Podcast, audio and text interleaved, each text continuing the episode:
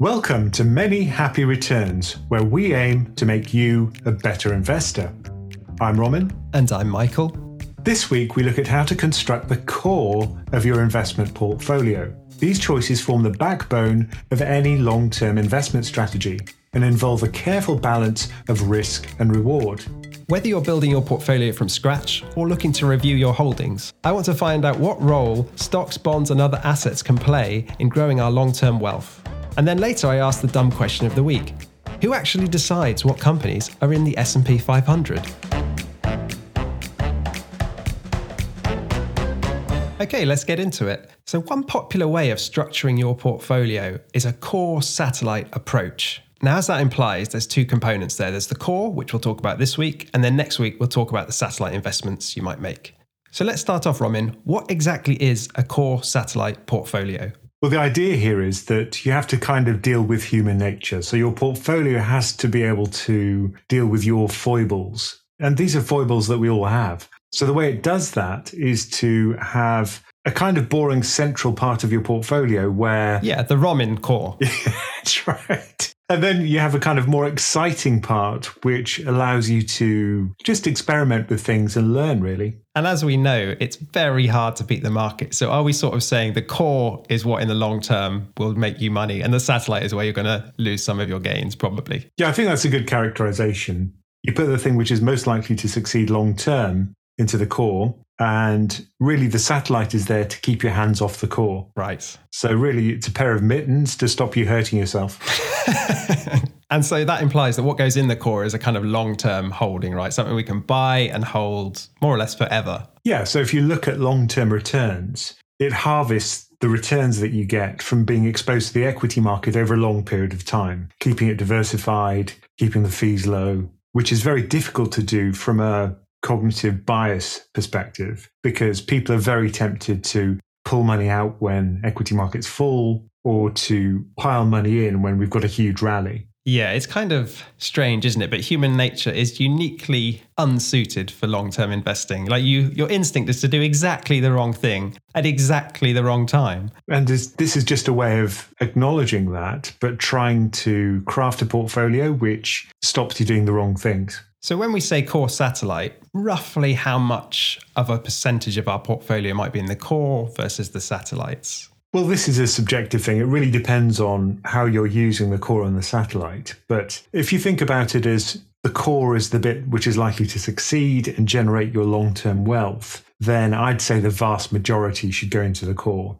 So kind of 90% kind of thing, is it? So 90% in core, 10% in the fund portfolio, the satellite is, is what I use. Okay, great. And when we talk about long term for the core, what do we mean by long term? Is it how long's a piece of string or is there a kind of minimum holding period? Well, it depends on your age, obviously. But if you do want to have good returns from the equity market and ride the long term drift upwards, usually a decade is long enough it's been very unusual to have a decade in which global equity falls. It has happened in real terms in the past, but it's unusual. So if we're talking about a decade or more, then that would be perfect for your core. So maybe let's move on to what we actually might hold in the course. You mentioned equity is often going to be the biggest chunk of it. And is that because the returns of that asset class outperform everything else? Yeah, if we look back historically, you can see that equity has outperformed bonds and almost every other asset class. So in the case of bonds, it's outperformed by about 4% per year on average. And it's beaten inflation significantly over that 120 year period that we've got data. I suppose the thing we're not intuitively great at understanding as humans is compound returns, which is really what drives equity upwards in the long term. And it kind of, the scale of it is hard to imagine. So I looked at a compound return calculator online and for the S&P 500, if you invested $100,000 in 1980 and just let it ride, reinvesting the dividends as it goes, that 100,000 would grow to $12 million by the end of 2021. Now that's in nominal terms. You might say, Michael, what about inflation? Well, I've thought about that. if, you, if you adjust for inflation, it would only be $3.4 million, but still significantly above your 100,000 starting price. So that's the beauty of it, right? You just do nothing for a long period of time and you can actually ride that drift upwards and it compounds for you. And if you think about that period, we've had wars, we've had multiple financial crises. It's not like it was smooth sailing all the way. And that compounding effect is shocking. I mean, Einstein called it one of the wonders of the world. And I suppose the thing to bear in mind here is fees also compound, right? So for every dollar that you put into your account, it's going to compound over that period of time. But every dollar that you pay in fees won't compound. So the compounding works against you in that case. So that's why a tiny difference in fees can make a huge difference over a long period of time. Yeah, so there's something online, the T Rex score. Have you seen that? Oh, I love it. Yeah. So this is Larry Bates' T Rex calculator. And what this tells you is what percentage of your gains you get to keep.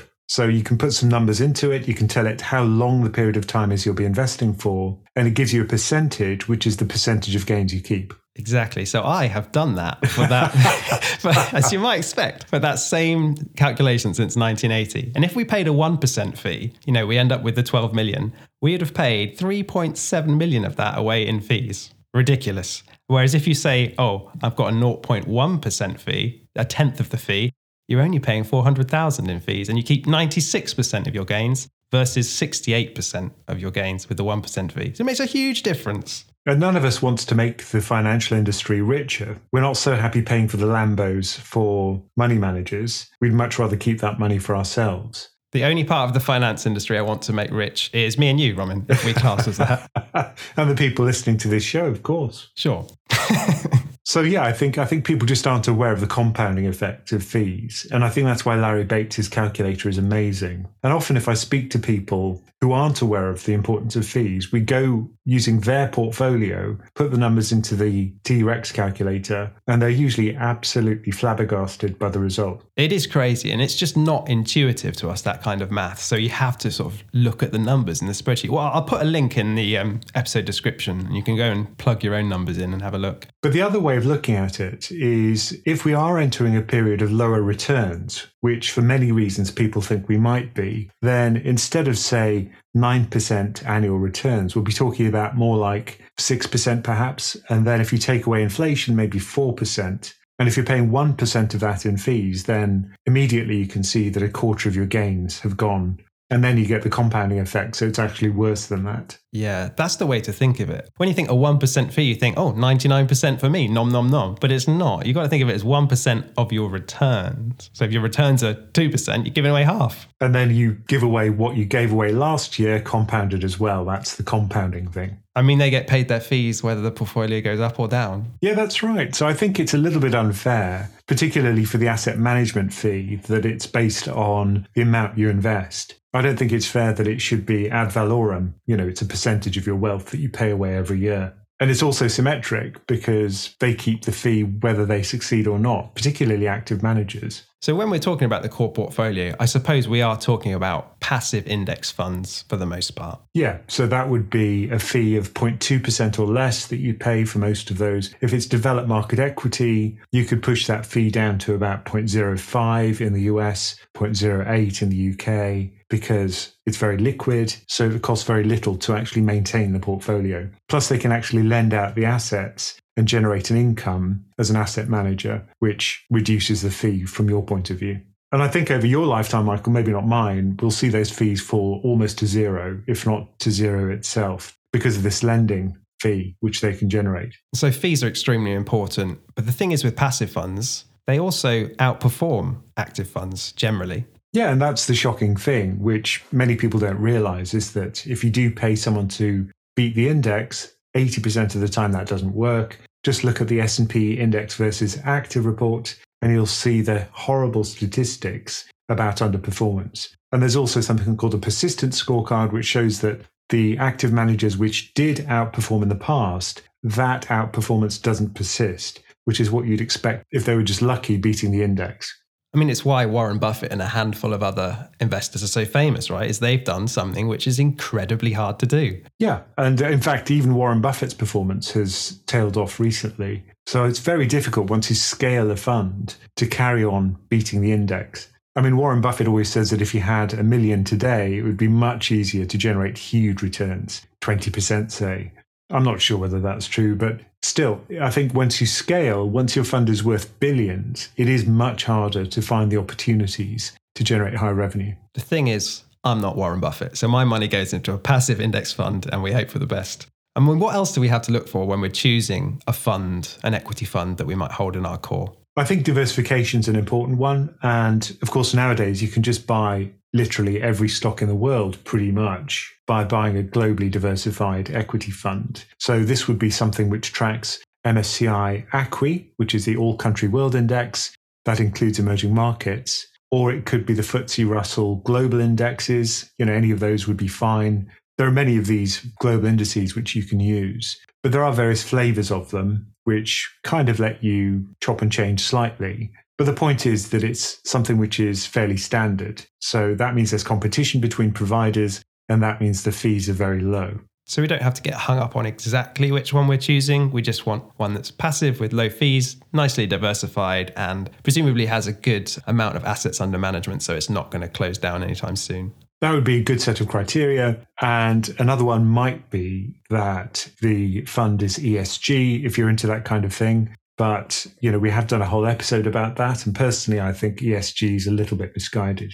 And what else might we hold in our core beyond some sort of equity fund? So, bonds might be another part of it. If you want to have a little bit less risk, you might want to have a global bond fund, just in the same way that you track global equity through tracking MSCI ACWI you might track a global bond index like the Global Aggregate Bond Index, which used to be managed by Lehman, but of course not anymore because Lehman doesn't exist. so it's now the Barclays Bloomberg Aggregate Index. And so, like an equity fund, there's a passive bond fund which tracks this index and has low fees. Yeah, and it's globally diversified. So if one country raises interest rates and the bonds tumble, you won't necessarily be hard hit. But just like the MSCI ACWI index, is dominated by the US. So I think about 40% of it is US bonds. But still, it is diversified and its weight will change over time as bond markets grow and shrink. And the classic structure, I think, has been a 60 40 portfolio where 60% equity, 40% bonds. And, and why is that? Is it because they sort of complement each other?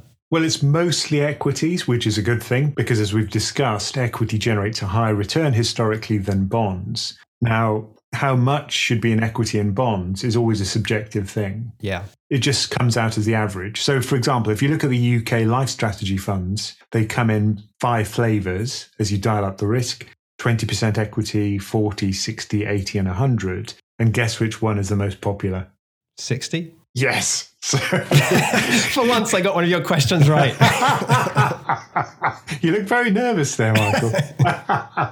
But, but the point is that that's what people usually go for a little bit more equity than bonds. And it's still cautious in the sense that if equity markets fall by 50%, you'll only take 60% of that 50% fall. So it does cushion you from these risk off events. So it provides that kind of mental cushion, but it still has a big exposure to equity. So this is often used as a straw man, the 60 40 portfolio. People say, does it still work? And do bonds still hedge equity? And I'd say yes to both of those because people still like 60% equity, 40% bonds. And I think they'll carry on liking that for the same reasons they have in the past. And bonds demonstrably still hedge equity. When we have big falls, government bonds in developed markets usually rally.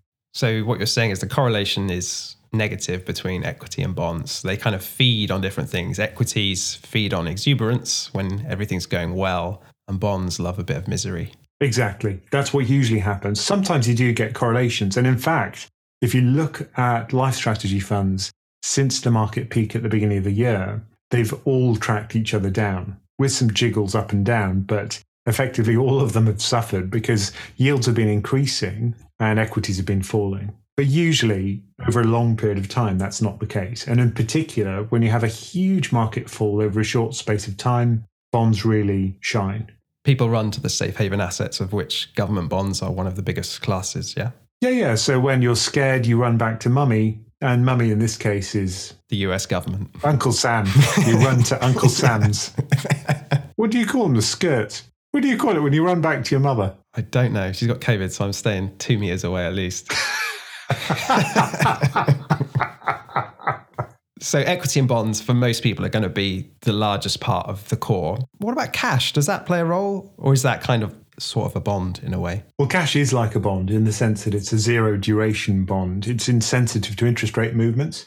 So if you look at bonds, government bonds, you've got another choice, which is what duration of bonds do you choose? If you go for long duration, they can be very volatile. So that's when I'm lending money to the government for 20 years, say. Yeah. And then you're very sensitive to interest rate movements because if you've locked in a fixed rate of interest for 20 years and interest rates increase for everybody else, well, you're missing out for every one of those 20 years. And that means the price of your bond fund would fall significantly. Or if interest rates are going down, you get the opposite effect and it boosts your returns if you've got long duration. So if you do think interest rates are increasing, you go for shorter duration. And at the very extreme, when you've got zero duration, it's just like cash in the sense that there's a very small interest rate, but almost no volatility, very little price movement. This is one of the things where you actually can't go negative. You can't have negative duration unless you travel in time. That's right. It's always positive. Although, no, I won't talk about that. you can actually have negative. no, we're not doing it, Roman. Really we're not doing it. There's a really good story time. about Hammersmith Council, but anyway. Go on then. Well, there was this famous mis-selling scandal where Hammersmith Council was sold these inverse floaters, they're called, by one of the investment banks and they lost lots of money because interest rates actually fell rather than rise. And they obviously didn't read the contract terms properly. And then they sued the investment bank for selling them something they didn't understand. Well, I don't understand it. Negative duration. Is it's a derivative which is written into the contract. So it says if interest rates increase, you receive minus something times the interest rate difference on your notional amount. So people would use these as a hedging instrument for increasing rates. So investment banks use these all the time. You know, it's kind of part of the Lego of financial instruments, which banks use all the time to hedge their interest rate risk. I thought this was going to be the episode for beginners. no, what he said is a negative duration. I couldn't help myself. it's okay. It's okay. Let's not worry about it. Let's pretend that it doesn't exist. I used to live in Hammersmith, and from my interactions with the council, I am not surprised they didn't read the contract. they shouldn't have bought it. Don't buy things you don't understand. Okay, so we've got equities, we've got bonds, we've got cash. Is there anything else we might hold in this core? Because I know there's lots of other asset classes, but are they more suited for the satellites? Well, people often say to me, should we have gold in the core or other commodities? Now, the justification for this is that the idea is at least that gold has a negative correlation with equity and it hedges your portfolio because you know why should the price of gold depend on exuberance in equity markets? So long term i think it's true that firstly gold tracks the rate of inflation like any commodity. Yeah we talked about that. Yeah i guess the other point is that when people are scared another safe haven investment is gold. I don't like gold though. Yeah i think I, I, you don't really need it and that's what i always say which is that gold's optional, I think, in a portfolio. And it's a wasting asset because it doesn't generate an income. And that means that it's not priceable in discounted cash flow models. So you never really know what the fundamental value of gold is. It's just what people are willing to pay for it, much like cryptocurrency.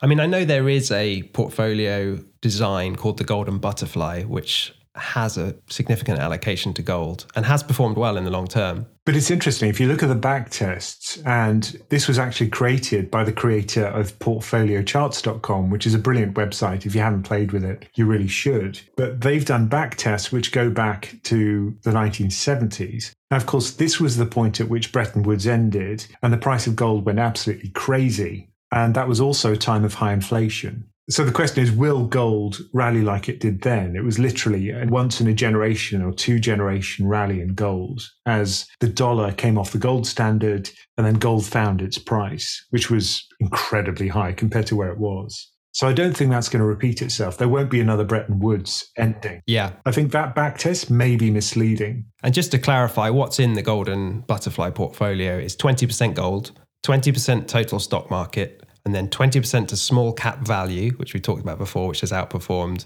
20% long term bonds, 20% short term bonds. The idea is that it can do well in any kind of environment. So we might think about a high inflation environment. Well, there the gold would do quite well, the equity not so much, and the bonds would be terrible. Or when equities are selling off, the bonds would do well and the gold would do reasonably well, probably. So the idea is that it's kind of all seasons. Yeah, an all weather portfolio for you. An all weather portfolio, which is something that Ray Dalio came up with. Yeah. So that's another popular one that people often think about. So there are lots of options, um, some better than others for the core. And it seems like the main question we have to ask ourselves is what percentage of my core portfolio do I want in equity, presumably global equity?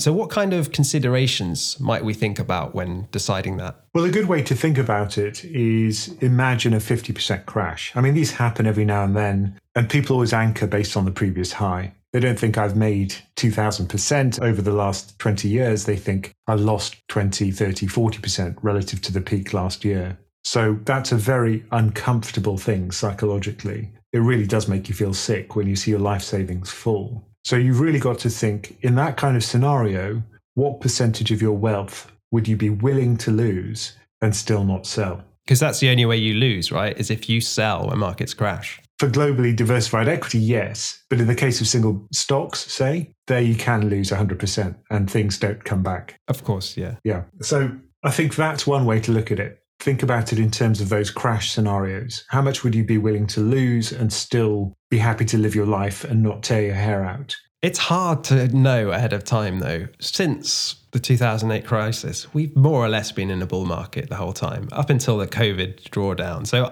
I started investing, oh, I think it was about 2010. So I'd not really known a crash. So I was not sure how I would respond when it happened. Then it did happen. I think it was the fastest drawdown in history, the start of that COVID pandemic. And I'm proud to say I didn't sell, but I'm not to say I didn't have nervousness, right? You think, is this the next Great Depression? Are we going down 90%? Your mind thinks it. Yeah, in the fog of war, you can have these plans and they all kind of dissipate, and you're thrown into a state of confusion and fear. And it's very difficult to stick to the plan. But really, that's what really discriminates between people who are successful at investing and people who aren't.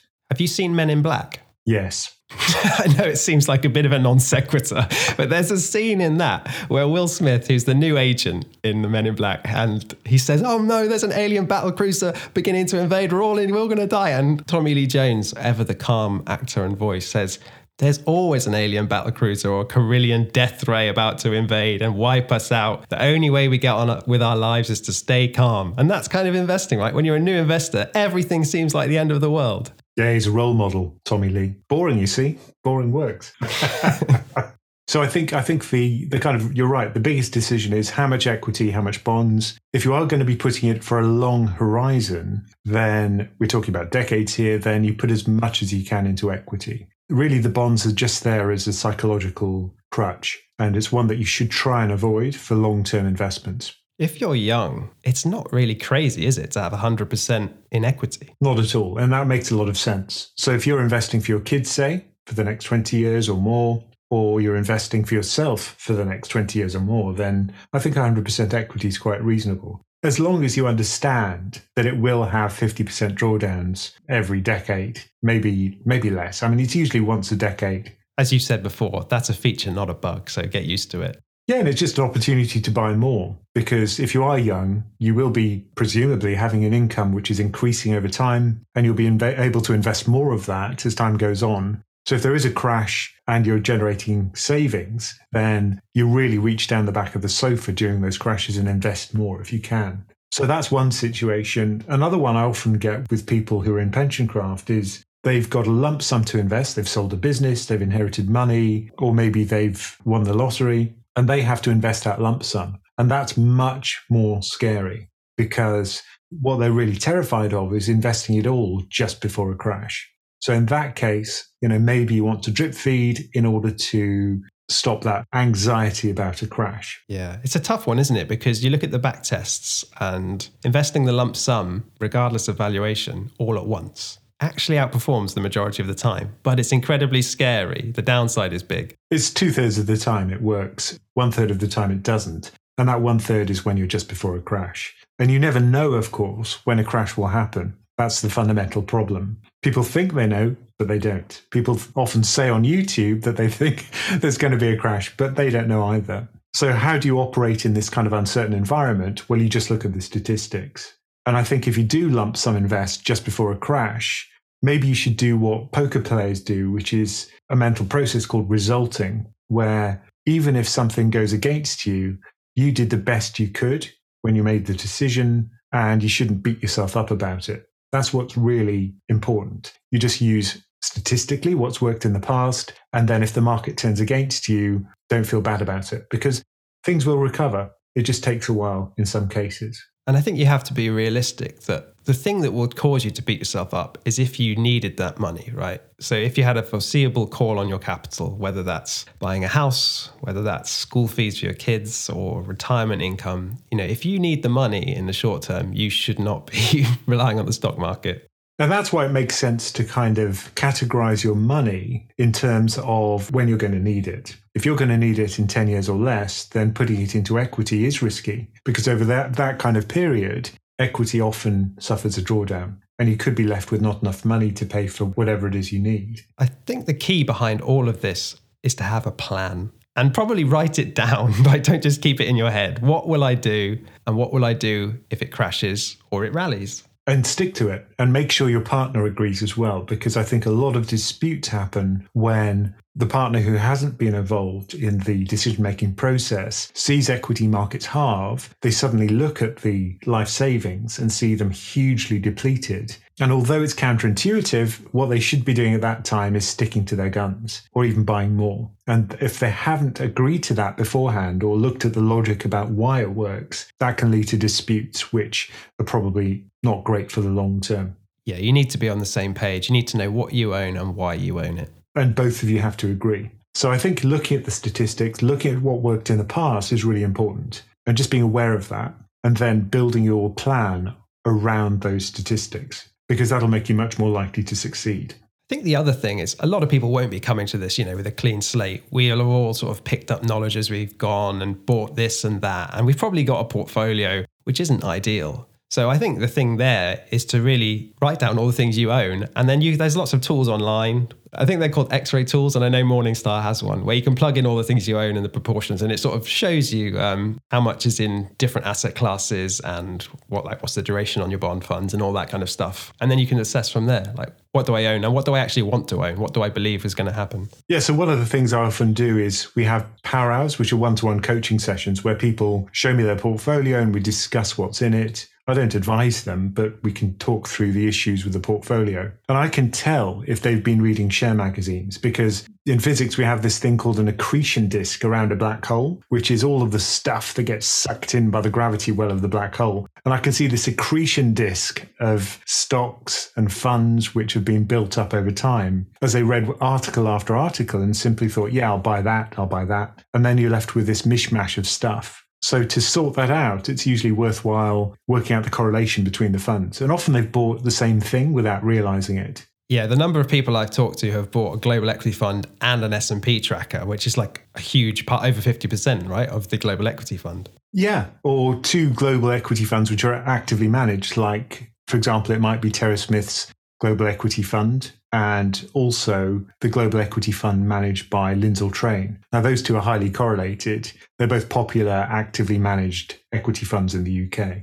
But if you don't work out the correlation between the two funds, you wouldn't realize you're just buying more of the same thing. Yeah, and you're actually lowering your diversification rather than boosting it, right? If, You know, the most diversified is holding global equity, and then everything you buy on top of that is narrowing your diversification. Yeah, and it's amazing that you can do that now. You can buy a single fund which is diversified. Even 20 years ago, it would have been much more difficult to do that. And then 30 years ago, it would have been impossible. So we are quite lucky in the sense that we can buy the world just with one fund. And as we go forward in time, we've got the plan, we're sticking to the plan. Different assets are going to start growing at different rates. So if I started at 60 40, maybe my equity is growing faster and it's now 70 30. So there's a concept called rebalancing. Yeah. So the idea is that let's say you are happy having 60% equity in your portfolio. Now, what will happen over a long period of time is the equity will grow more than the bonds. That's just what you'd expect. So if we look at what happens over, say, 20, 30 years, you'll end up with a portfolio that's almost all equity. Now, that's not what you wanted to start out with. The risk will be higher.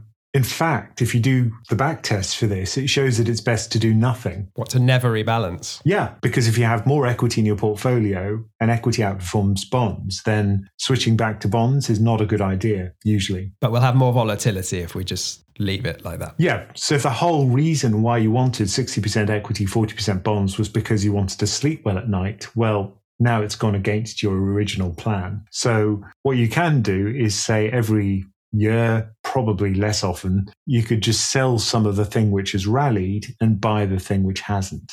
So if you've got a simple portfolio, that's pretty easy. Yeah, you just pull everything back into line. Yeah, you'd sell some equity, you'd buy some bonds. If, if that's the way it's gone, you know, if equities outperform bonds, or vice versa, if equities crashed and bonds have rallied after a big market move, then you'd sell some of your bonds and buy some equity. So this is the right behavior. Obviously, you buy the thing which has fallen in value, not the thing which has risen in value. So promotes the right behavior, if you like. I suppose there can be tax implications and trading costs depending on where you've held them. So that's something to look at. I've seen another approach, which is rather than say annual rebalancing, you just rebalance when your portfolio moves a certain percentage away from your target allocation. Yeah, so that's lazy rebalancing, where let's say that it moves 5% away from your target allocation, that's when you rebalance. And that might not happen for a very long time if you get fairly consistent returns amongst your investments. So it really depends on how the market behaves in that case. But it can mean that there are periods when you're rebalancing a lot. So if markets are very volatile,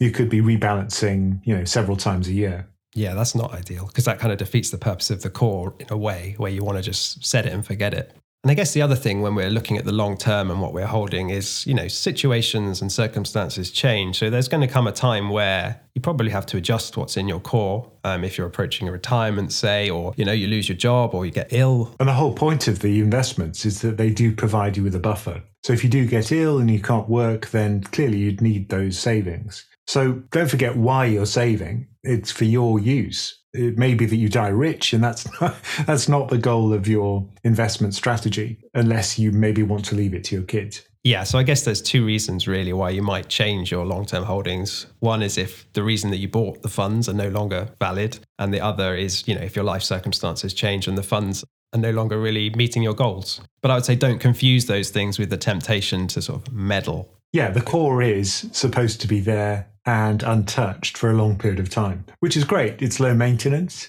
But you know, when you first create it, the temptation is to check on it every day. Yeah. And whenever I speak to someone who says that they're checking their portfolio every day, you know that there's a problem.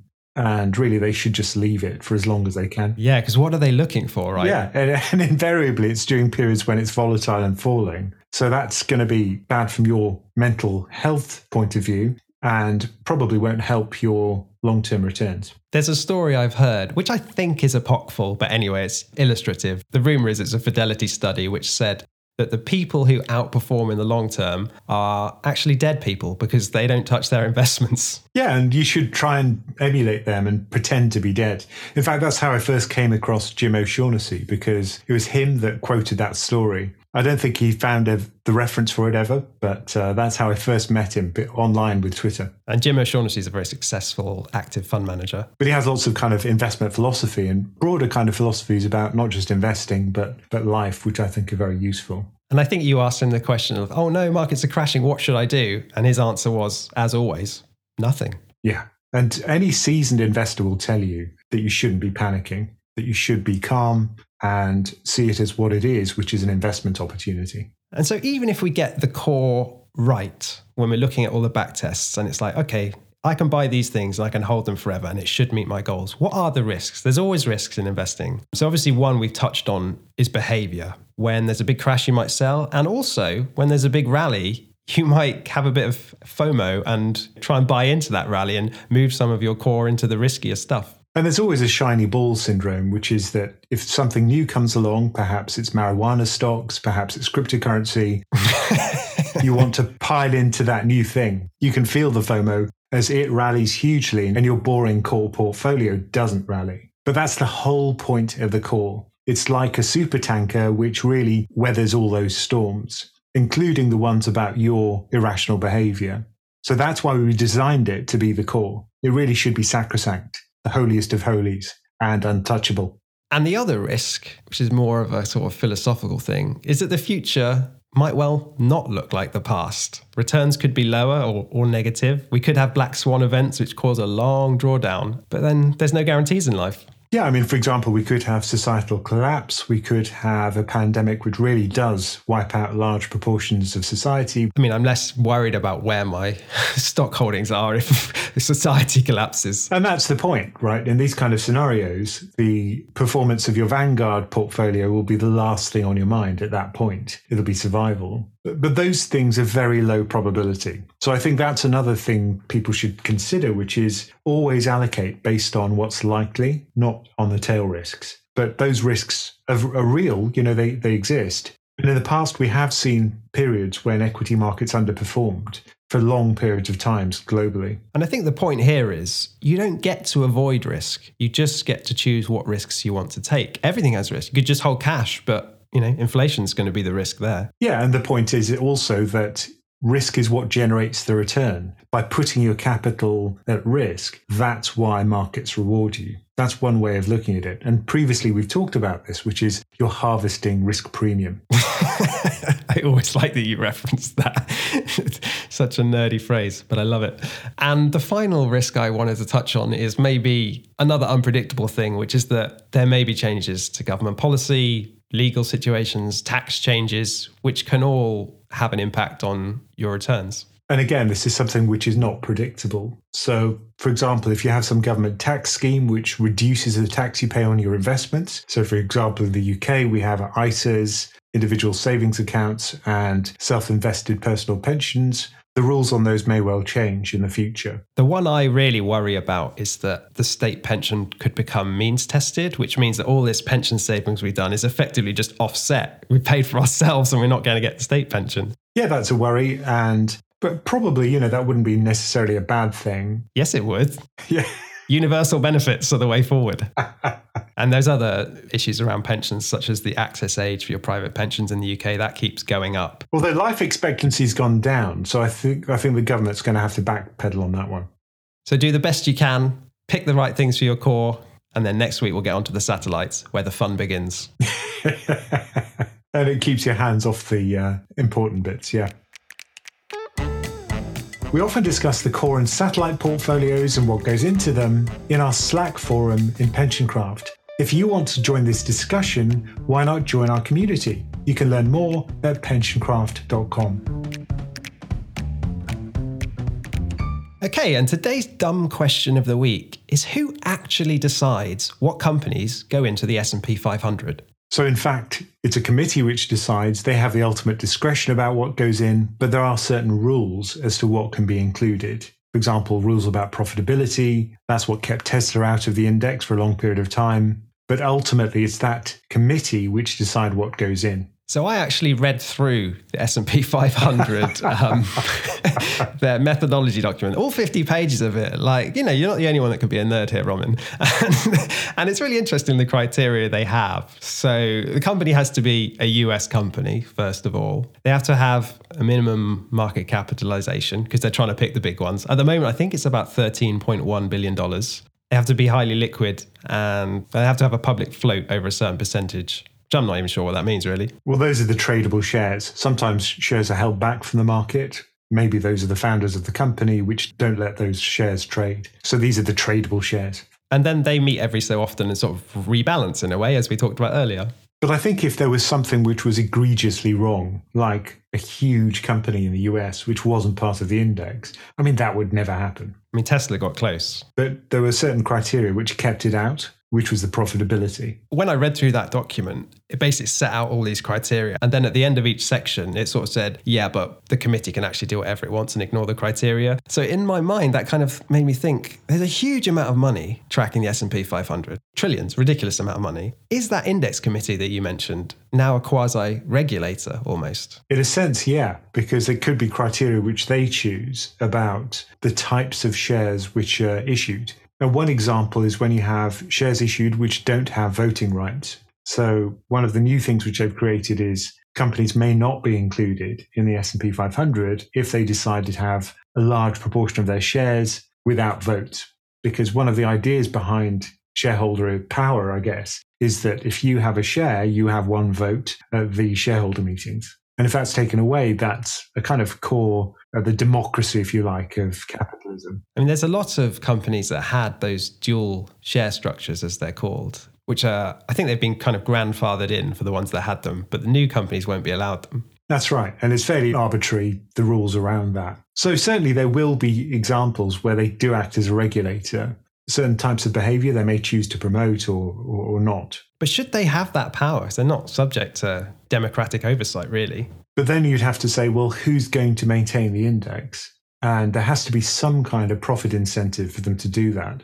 How do they make their money? Well, they actually generate fees by giving out the constituents of their indices to the fund managers. So for example, if you and I were to run a passive fund which tracks the S&P 500, every morning, you know, we'd look at what the weights were from S&P, we look to see whether our fund is in line with those weights. Sometimes they remove stocks, sometimes they add them, and then we do trades to match the index. So we pay a fee to S&P in order to create that fund. So it's kind of like a subscription service. Exactly, it is a service which which S&P provides for a fee every year. And I suppose if the S&P 500 started to look wildly different from the reality of the US total stock market, then people would track something else, right? So it's kind of self-fulfilling and self-correcting. Now you could say there's there's competition in this market and that what keep, that's what keeps it on the level. However, the truth is that it's dominated by three companies. So the big one is S&P Dow Jones Indices,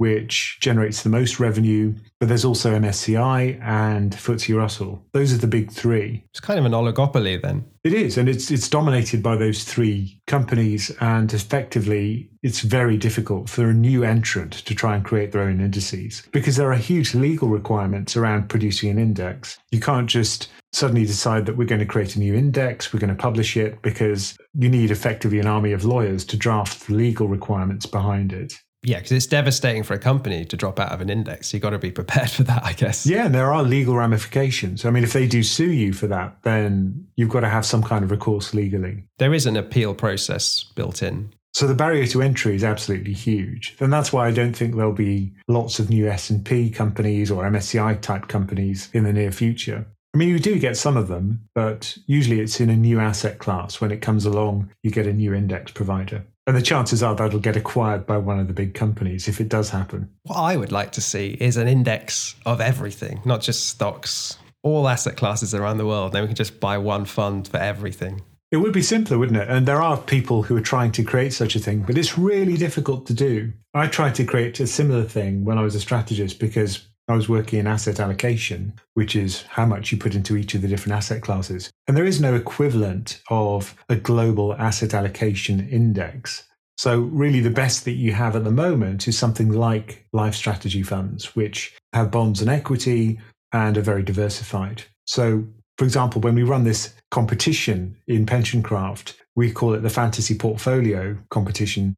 The idea is you're trying to beat life strategy. So, for the amount of risk your portfolio has, you're trying to choose funds which outperform. So, we use life strategy as a benchmark. Yeah, and you've got to beat it on a risk adjusted basis, which is not easy. well, that's because it's a fairly short period of time. So, you could just lever up and just win by having lots of leverage. Yeah, which doesn't change the risk adjusted profile. So it doesn't actually gain you anything in this competition. And that's why we use it. It's a nerd's paradise, the risk adjusted portfolio competition. Join us at Pension PensionCraft. Thank you for joining us for many happy returns. Remember to subscribe to hear our new episode every Wednesday. If you want to get involved in the community, subscribe to the PensionCraft YouTube channel or find us on Twitter. Our handle is at PensionCraft. Many Happy Returns is a PensionCraft production, co hosted and executive produced by Roman Nakisa and Michael Pugh. This podcast is for informational and entertainment purposes and is not financial advice. We do not provide recommendations or endorse any decision to buy, sell, or hold any security. We cannot be held responsible for any actions listeners may take, and investors are encouraged to seek independent financial advice.